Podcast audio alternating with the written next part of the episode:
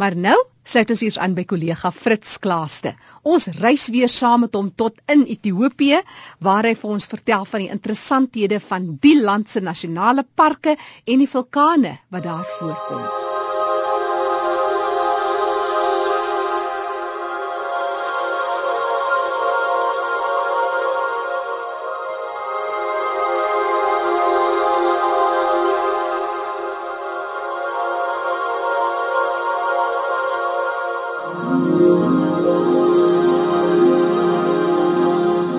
Ethiopië het 15 nasionale parke, onder andere Awash, die Jerail, Obo Nasionale Park, Bali Berge en Nasionale Park, Gambela, Kafta en soek ons aangaan ook die Simeonberge en Nasionale Park. Maar vandag kyk ons na die Awash Nasionale Park, geleë 211 km oos van Addis Ababa en beslaan 756 vierkante kilometer. Die park het sy naam van die Awash rivier gekry wat ook die suidelike grens van die park aandui.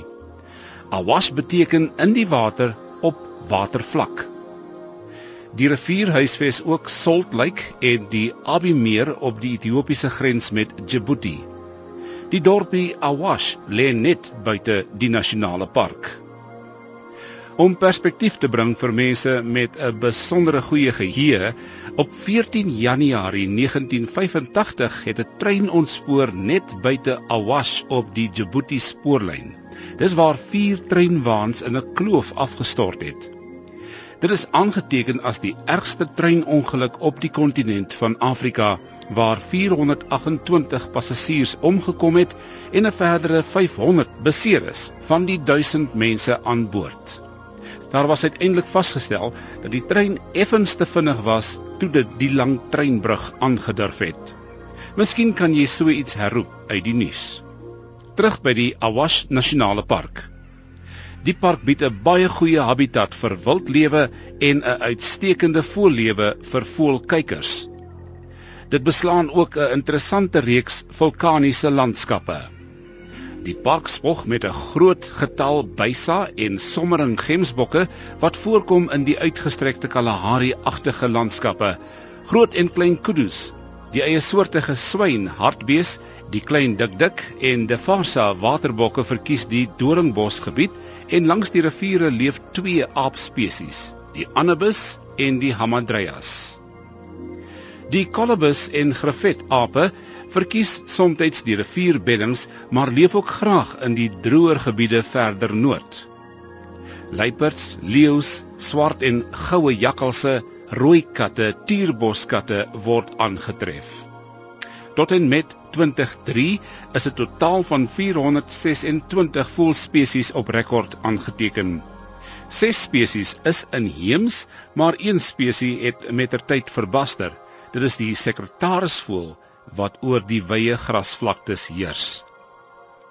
Een van die belangrikste kenmerke van die park is die Ventali berg en die Ventali vulkaan op die mees suidelike gedeelte van die park. Uit 'n vliegtyg lyk dit soos 'n swart litteken op die aarde. Die laaste uitbarsting van die vulkaan was in 1820 en Ethiopië het meer as 60 vulkane.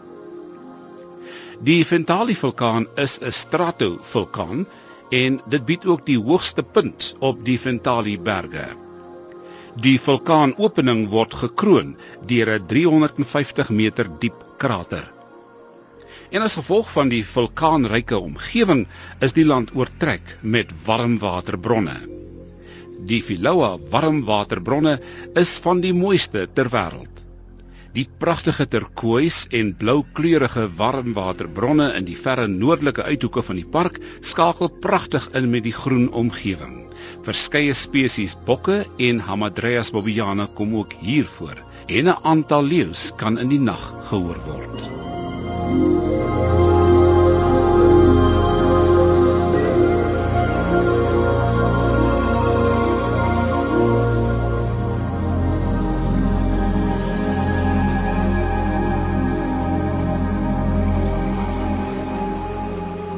Hierdie bydraes versorg deur Fritz Klaaste wat saam met Live the Journey Ethiopië besoek het. Gemaak gerus 'n draai op die webtuiste by www www.livethejourney.co.za